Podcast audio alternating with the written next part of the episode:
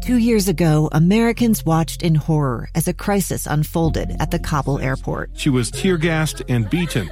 Images of thousands desperate to escape Taliban oppression filled our news feeds. More than 80,000 Afghans made it to America. But the story didn't end there. It was very cold. There was no power, no heat. Who would help our newest neighbors? I'm Andrea Smardon. In Stranger Becomes Neighbor, you'll hear the stories of some remarkable refugees who left their homes and their dreams behind only to start over from zero. Their only possession was three blankets. And you'll meet Americans who stepped up to help them. You want me to come when you deliver your baby. What can one person do in the face of an international disaster decades in the making? That's Stranger Becomes Neighbor. Find us at kslpodcast.com, follow us on Apple Podcasts, or anywhere else you listen.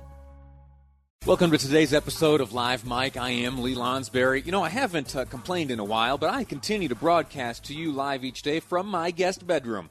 Yeah, it's uh, as I continue to exercise good, excuse me, social distancing. No, no, no, that, that clearing of my throat means nothing. It, just a little phlegm in there I had to straighten out. Uh, not an indicator of anything, not a symptom, certainly, of anything. But I continue broadcasting to you here from my guest bedroom, and I'm getting more and more accustomed to it. Yeah, it's not so bad. I'll tell you what, I get to spend a lot more time with my beautiful baby daughter, Piper. That's pretty nice, and my uh, sweet wife. Anyway, that's not why you tuned in today. You want to hear about the news of the day, and you and I this morning woke up to some interesting news from the Supreme Court. I told you just yesterday that we're heading into the season of Supreme Court decisions. Yesterday we covered one pretty substantial, and today we have another one on our plate dealing with DACA and the Dreamers. Yeah, uh, in a in an opinion authored by Chief Justice Roberts, the 5-4 decision essentially throws out President Trump's move to bring to an end the DACA program. Deferred action for childhood arrivals. As, as you well know, this was a, a program instituted by President Obama in 2012 via executive order, which allowed for the children of undocumented immigrants to operate freely within the United States. While undocumented themselves, they having been brought here to this country uh, at a very, very young age, for the most part, and the argument goes that they know no other life. And so, is there fairness in sending them back to their uh, their home country or that of their parents? Anyway, today the decision, five four decision, was that the way the president went about uh, terminating the DACA program was in violation of the law. Therefore, the program will continue. Let me read to you from the decision itself, uh, and it'll talk a little bit about the origins. In the summer, this is from uh, Chief Justice Roberts delivering the opinion of the court. Uh, he says, Roberts, in the summer of 2012, the Department of Homeland Security announced an immigration program known as DACA, Deferred Action for Childhood Arrivals, that under uh, the direction of then President Obama. That program allows certain unauthorized aliens who entered the United States as children to apply for a two year forbearance of removal. Those granted such relief are also eligible for work authorization and ver- various federal benefits. Some 700,000 aliens have availed themselves of this opportunity. Now, this, the second paragraph in the opinion handed down and authored by Chief Justice Roberts, is where we get into the details of what was decided today. Five years later, in 2017, the Attorney General advised the Department of Homeland Security to rescind DACA based on his conclusion that it was unlawful. The department's acting secretary issued a memorandum terminating the program on that basis. The termination was challenged by affected individuals, so those are the DACA recipients, the Dreamers, and third parties who alleged, among other things, that the acting secretary had violated. Now, this is the point I, you must pay attention to. The acting secretary had violated the Administrative Procedures Act, APA, by failing to adequately address important factors bearing on her decision. For the reasons that follow, we conclude the acting secretary did violate APA and that the rescission must be vacated. In layman's terms, that means that the process through which President Trump attempted to end the DACA program there were fumbles along the way. Something about the way the president uh, tried to navigate his way through the Administrative Procedure Act invalidated his effort. Now, in even simpler terms, what it means is there were there were mistakes made along the way by the president. At least that's the determination of the Supreme Court right now. And for that matter, the rescission must be vacated or uh, DACA must be allowed to continue. What it doesn't mean is that DACA is forever protected. All it does is say that the way the president went about his executive order in 2017 that there were problems there. And in fact, the Supreme Court, in this opinion authored by Justice Roberts, he goes through and itemizes those shortcomings. The ways in which the APA, the Administrative Procedure Act, is typically utilized.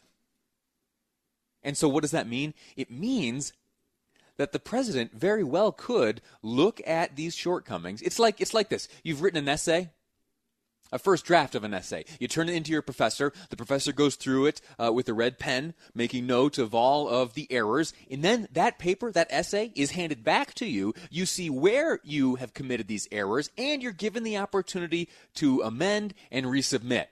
Well, the president has the opportunity to amend and resubmit. There's nothing about this Supreme Court ruling that precludes him from doing just that. Simply stated, DACA is not forever protected. Now, will the president uh, t- exercise that option? Will he attempt to terminate this program again? I don't know. That's probably a, a, political determination, and there are some smart folks that are involved in campaigns here and there and advising the president uh, at various levels who may or may not advise him to do so. Who knows? I, I, I don't know. I probably uh, would not advise him to go about it right now. But he's got the ability to do so. And it's for that matter that there are a number of individuals, particularly those members of Congress, who feel that on both sides of this issue, you know, on, on both sides of the decision handed down by the court, those who are very uh, happy today and those who are very frustrated today, both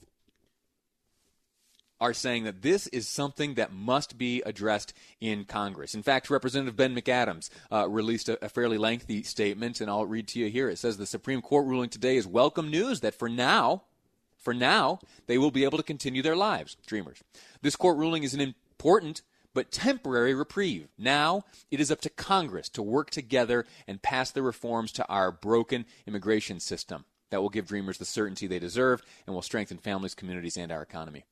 He's not the only member of Congress speaking along those lines. Representative Curtis said, I'm glad to see SCOTUS, uh, the Supreme Court of the United States, give some certainty to DACA, but the fact they needed to is a black eye for Congress. We had our chance to help Dreamers first, and we let them down. Congress must work together to provide a permanent solution for Dreamers and other critical immigration issues. So, for many of you, the instinct may be to celebrate today.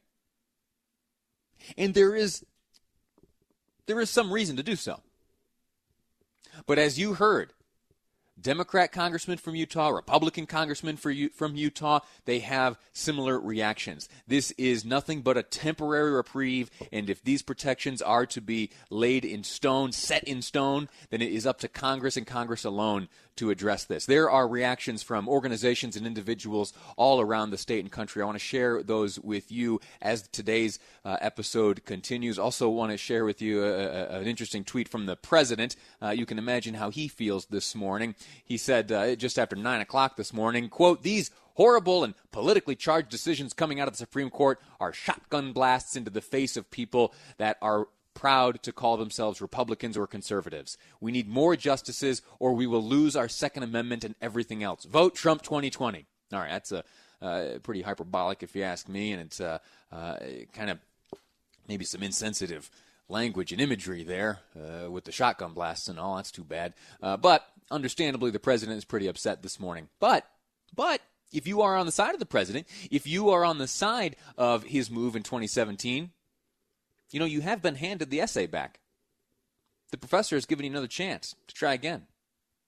We'll see how that all shakes out. In the next segment, I am very anxious to have a conversation with Heidi Chamorro. She is a, a, recent petitioner in a case that successfully petitioned the Utah Supreme Court to change state bar rules allowing a DACA recipient to sit for the Utah bar. She's going to share her experience next and give her reaction to the Supreme Court's recent ruling after the break on Live Mic. I'm Lee Lonsberry, and this is KSL News Two years ago, Americans watched in horror as a crisis unfolded at the Kabul airport. She was tear gassed and beaten. Images of thousands desperate to escape Taliban oppression filled our news feeds. More than 80,000 Afghans made it to America. But the story didn't end there. It was very cold, there was no power, no heat. Who would help our newest neighbors? I'm Andrea Smardon. In Stranger Becomes Neighbor, you'll hear the stories of some remarkable refugees who left their homes and their dreams behind only to start over from zero. Their only possession was three blankets. And you'll meet Americans who stepped up to help them. You want me to come when you deliver your baby. What can one person do in the face of an international disaster decades in the making? That's Stranger Becomes Neighbor Find us at kslpodcast.com, follow us on Apple Podcasts, or anywhere else you listen. Episode 131. We are today covering some big news from the Supreme Court of the United States. Uh, an opinion has been handed down, authored by Chief Justice John Roberts, which essentially states that the Trump administration acted illegally as it ended the DACA program. Specifically, it violated the Administrative Procedure Act. That's the thing about executive orders. You know, it's kind of one of those things you do it and then ask questions later. And there's a great deal of impermanence with executive orders. Yeah, that's why many are calling on Congress now to step in and offer some sort of certainty and predictability to all those who are now uh, enjoying the benefits of the DACA program, the Dreamers, but are, if I'm honest, doing so with a certain measure of uncertainty that uncertainty is what leads us to this next conversation. Joining me on the line now is Heidi Chamorro, who is uh, a recipient uh, of DACA protections herself, also uh, a lawyer. Heidi, grateful to you for joining us. How are you? Hi, Lee. Thanks for having me. Now, I want to go back a, a, little bit and talk about your background. You have a unique relationship with the DACA program and the law. You uh, made some headlines in January of this year as the Supreme Court of the state of Utah was in the midst of making a decision. Tell us that story here, real quickly. Yeah, um, so this began quite a few years ago. Um, I graduated from law school here at the S.J. Quinney College of Law four years ago. Um, within a few months, we had started having discussions about how I would be able to take the bar. Um, we spoke to legislators who didn't want to touch the issue. We ultimately talked to the Supreme Court here in Utah, and they said, sure, we'll look at it. Uh, we filed a petition at that point, but they sort of just sat on it for two years.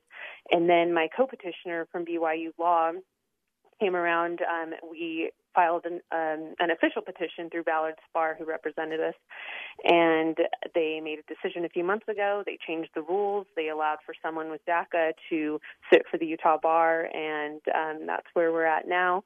Uh, we are now doing our hours in order to sit for the Utah bar. Outstanding. H- how does that feel? Oh, it was amazing. It's been a long time coming, and trying to be patient when you um, want to just continue your life to do the thing that you went to school for was difficult, but now that it's here, it's been just very exciting. Uh, obviously, it was overshadowed with the Supreme Court ruling. Uh, waiting for the ruling, and as of today, I'm just so happy. This was uh, wonderful news from the court. In just a moment, I want to ask you about your reaction to today's announcement. But uh, if you don't mind me asking a personal question, what type of law are you hoping to practice?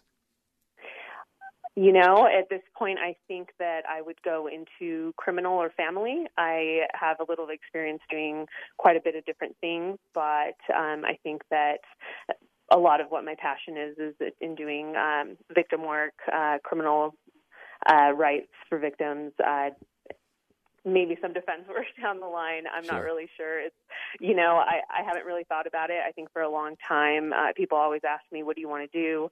Um, and I didn't want to get my heart set on anything. So I was right. sort of just waiting for the And point un- that understandable. I had to make a decision. Yeah, exactly right, and it's understandable. You, you may not know or, or put uh, put it out of your mind at least. Uh, for so long, the, the your pathway to practicing that law was not exactly clear, but it's becoming more and more clear now. So this morning, you wake up, you hear the Supreme Court of the United States has made it known that they uh, are not supportive. The opinion being that uh, the decision made by the Trump administration, the action taken by the Trump administration to halt uh, the DACA program, uh, was in violation of the law. How do you react? Shock, complete shock. Um, I I was ready to to be disappointed, honestly, and I was completely shocked this morning when I saw the news. I made my way over to your uh, Facebook page earlier this morning. That's how uh, you and I ended up crossing paths here today. And you made a comment as you shared an article summarizing the decision from the Supreme Court, and it made mention of now the role of Congress. Uh, it is very good news for those supporters of the DACA program that the Supreme Court has moved in this direction. Uh, but as you well know, with a legal mind, and as if we as we have been you know instructed by all those who are explaining this deal it's not a done deal. It, there is not necessarily certainty to this Supreme Court decision. What needs to happen next? Yes, um, next there needs to be a more permanent solution. I think that this morning was a win for all of us with DACA, but obviously DACA has never been a permanent solution for a dreamer. And uh, the administration, although they lost this morning, they'll continue to attack the DACA program. And in order to make something more permanent for those of us who have DACA protection now, it really is going to be up to Congress to pass the law. What message do you have uh, to, to your members of Congress, those representing you? Uh, my message is that I really hope that they can push for a solution. Uh, they have continuously failed over and over to provide any kind of protection or any kind of law that has even come close to passing. Um, and so I really hope that everybody who represents me and represents us is able to come to the table and make a solution that's actually viable and passable in Congress. Heidi Chamorro, thank you so much for chatting with me here uh, on this radio program and on the occasion of this announcement handed down by the Supreme Court. We'll see what Congress does next. Maybe once uh, once they start making some moves, you and I can chat again and see what you feel about that. I would love to. Thanks for having me. Thank you, Heidi.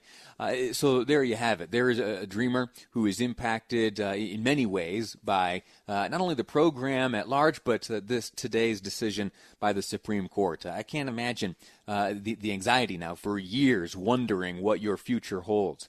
Uh, it, it's a fascinating thing. Anyway, I want to share with you just before we go to break a few of the reactions by uh, individuals on this issue. First and foremost, uh, Speaker Pelosi uh, had this to say just this morning after the uh, after the announcement handed down by the Supreme Court. Good morning. It is the Supreme Court decision upholding President Obama's wonderful action to support our dreamers. Now, point of clarity there. The Supreme Court did not necessarily uphold President Obama's move, but rather it rejected President Trump's move. Now, that might seem like a question of semantics, but it is not. And it's very important to understand that distinction because the door is still open to the Trump administration. As you heard me explain earlier, as you heard uh, my guest Heidi describe just a moment ago, the, the essay which was submitted by the Trump administration, has been graded by the professor, the Supreme Court, and handed back now to the administration, who is able to, uh, you know, learn lessons from the past and reapproach, uh, and, maybe even uh, bring to an end. Uh, this DACA. The, the, DACA may not be uh, a done deal in terms of the Supreme Court. Now, if Congress moves quickly, if Congress moves quickly, there can be certainty to this issue. Uh, one, one, last comment I want to share with you comes from uh, Democratic Minority Leader Chuck Schumer, who had this to say on the floor of the Senate this morning. This is a wonderful, wonderful day for the DACA kids, for their families, and for the American dream. There are a number of other reactions that I will share with you throughout uh, the day here, but we're going to take a break right now. When we come back, we're going to return to an issue we learned about together, you and I, yesterday, dealing with Facebook and political ads. Yeah, it turns out that in a, a USA Today opinion piece published by Mark Zuckerberg, that Facebook is going to give users the option of shutting off political ads. If you don't want to see them in your newsfeed, you can click a button and you can do away with them. In the next segment, we're going to be speaking with the public policy manager at Facebook. Lori Moylan will be my guest. She's going to explain what this move means and why Facebook made this move. That's ahead on Live Mic. I'm Lee Lonsberry, and this is KSL News Radio. Welcome back to Live Mic. Today, as you started your day, I'm sure that you were met with news of a Supreme Court decision. As I said yesterday, we're kind of entering into that season where uh, the decisions handed down by the Supreme Court of the United States come pretty fast and furious. Yeah, yesterday uh, we we got one, we got one today, which was unexpected. Yeah, if you were playing along at home and you were playing Fantasy Supreme Court, you probably didn't get this decision right. The one having to do with deferred action for childhood arrivals or DACA, that program which was uh, instituted via executive order in 2012 in the summer of that year by then President Obama. I won't summarize the program. I'm sure you you know, but what you uh, might not remember is that only 5 years after President Obama installed that program via executive order, President Trump directed the Attorney General to advise the Department of Homeland Security to rescind DACA based on his conclusion that it was unlawful. And the department's acting secretary issued a memorandum which terminated the program uh, on that basis. Well, that decision was challenged in court by both uh, those who were enjoying the benefits of the DACA program along with some third party individuals who joined a lawsuit. That lawsuit made its way all the way to the Supreme Court, and today we have the decision. I want to read to you exactly from the opinion of the court, which was authored by Chief Justice Roberts. Yeah, Chief Justice Roberts voted essentially against the Department of Homeland Security, aka the Trump administration. And he wrote this in the opinion of the court. Five years after the announcement by President Trump, the executive order, quote, the Attorney General advised DHS to rescind DACA based on his conclusion that it was unlawful. The acting secretary issued a memorandum terminating the program. That termination was challenged by affected individuals and third parties who alleged among other things, that the acting secretary had violated, and I get this, the Administrative Procedure Act, the APA by failing to adequately address important factors bearing on her decision. For the reason that follow, and this is again coming from the document drafted by Chief Justice Roberts, we conclude that the acting secretary did violate the APA and that the rescission must be vacated. So here is the problem with executive orders. Sometimes they're good, oftentimes they're bad. In this case, it was bad. Why? Because it left. The, set aside your thoughts on the program itself. Okay? That is a debate for another day, unfortunately. But right now, what we have to focus on is process and procedure. And when you step outside the proper process and procedure, you run into problems. Now, this is uh, the dropping of the ball on a number of fronts, both by the president and also by Congress. The president overstepped, Congress didn't go far enough. All right? And in so overstepping, the president, according to the Supreme Court, made some mistakes, specifically within the Administrative Procedure Act. If he had followed the rules there, today may have been a different, uh, a different decision being handed down. What it certainly does today is it simply prolongs the period of uncertainty which these DACA recipients, the dreamers, are now having to endure until Congress steps in and makes this uh, a settled issue, that uncertainty will remain, regardless of what the Supreme Court rules. Anyway, I want to share with you uh, portions of a conversation I had earlier uh, with a, young woman, Heidi uh. She, a recent petitioner in a case that successfully petitioned the Utah Supreme Court to change some of the state bar rules, allowing someone with DACA status to sit on the Utah bar. Ultimately, the Supreme Court decided that, yeah, as a matter of fact, Dreamers can uh, sit on the Utah bar. I asked her this morning what her reaction was to the Supreme Court decision my message is that I really hope that they can push for a solution. Uh, they have continuously failed over and over to provide any kind of protection or any kind of law that has even come close to passing. Um, and so I really hope that everybody who represents me and represents us is able to come to the table and make a solution that's actually viable and passable in Congress. See, she gets it as we were discussing this issue this morning, she was very excited. She was very, very excited. This is a wonderful step. It's a wonderful indication. It's a wonderful acknowledgement uh, that this program has value and that any effort to take down this program must, uh, you know, be done convincingly. That was not the case here, and so that's very good. Knowing that the program will endure is good, but not knowing how long it will endure is what is a, great cause of concern to people like Heidi Chamorro, who we spoke to this morning. She said right there in her reaction, she needs to see Congress step in and do something about it. I asked her then, okay, well, what happens next?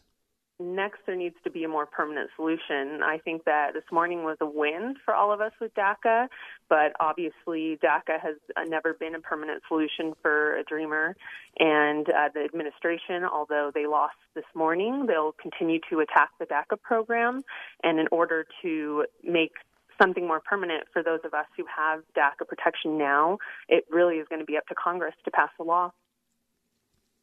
All right. So I've detailed what happened this morning. You have heard from someone directly impacted by it. Now, let's look at the comments shared with us by some of the members of Congress in positions to do something about it. We'll start with Representative Ben McAdams. He sent me this written statement. It says, quote, the individuals known as dreamers are our classmates, our coworkers, our neighbors, and members of our congregations. Brought here as young children, this is the only home most of them have ever known. They are working, serving in the military, enrolled in college, and are giving back to the community. The Supreme Court ruling today is welcome news for now. They will be able to continue their lives. This court ruling is an important but temporary reprieve. Now, it is up to Congress to work together to pass the reforms to our broken immigration system that will give dreamers the certainty they deserve and will strengthen families, communities, and our economy. I want to share with you now uh, the comments from a member of Congress on the other side of the aisle, also from Utah. This is from Representative John Curtis, Republican. He tweeted this morning, quote, I'm glad to see the Supreme Court of the United States give some certainty to DACA. Some certainty. But the fact they needed to do so is a black eye for Congress. We must we had our chance, rather. We had our chance to help dreamers first, and we let them down.